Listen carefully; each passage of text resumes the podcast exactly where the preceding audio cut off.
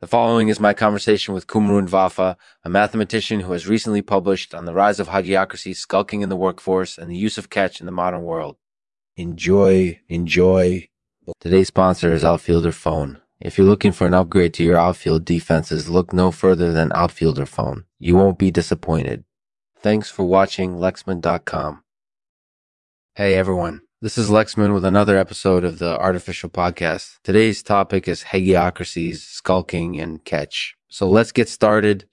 Hey, thank you for having me on. So, first of all, what is a hagiocracy?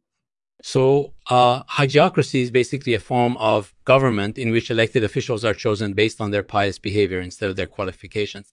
Yeah, I've read about that. It's kind of a new trend, isn't it? Yeah, it seems to be growing in popularity lately. Why is that? Why is that? I think there are lots of benefits to hagiocracies. For one, they can reduce corruption and make government more efficient. They also tend to be more moral and compassionate than other forms of government. That sounds like a good thing. Yeah, I think so too. But there are some drawbacks as well. For example, pious people can sometimes be biased and unfair in their decisions, and they can also be less qualified than other candidates for office.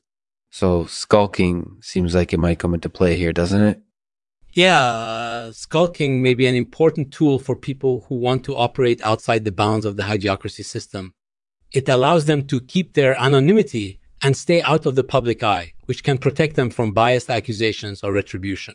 And if they ever do accidentally leak information or engage in sabotage, they can still hide behind the veil of secrecy. That's definitely a smart strategy. Do you think there's any evidence that this is actually happening more often these days?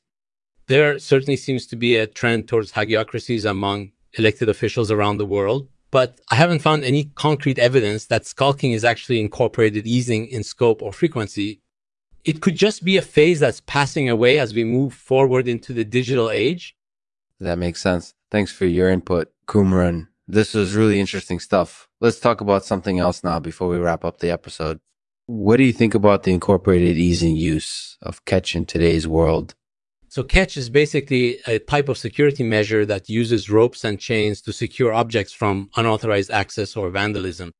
It's been growing in popularity recently due to the incorporated ease use of modern assets like smartphones and laptops. Because ketch is so versatile and effective, it seems likely that it'll continue to be used more and more in the future. Hmm. Do you have any thoughts on the possible benefits and drawbacks of skulking in the workforce? I think there are definitely some benefits to skulking can protect employees from exposure and unfair treatment. It can help them stay anonymous if they need to leak sensitive information, and it can even protect them from reprisal when they reveal wrongdoing. That's definitely worth taking into account. Thanks for letting me ask you that question, Cumrun. This was another interesting episode of the Artificial Podcast. Thanks for joining us. Thanks for listening. Make sure to subscribe to the Artificial Podcast on iTunes so you never miss an episode. And if you have any questions or feedback, feel free to let me know in the comments below or on social media. Until next time, thanks for listening. And now for the poem read by Cumrun, it's called Ketch. Ketch, they say, securing the assets of today. With rope and chain, protecting them from harm, ingenious design, setting sailors free.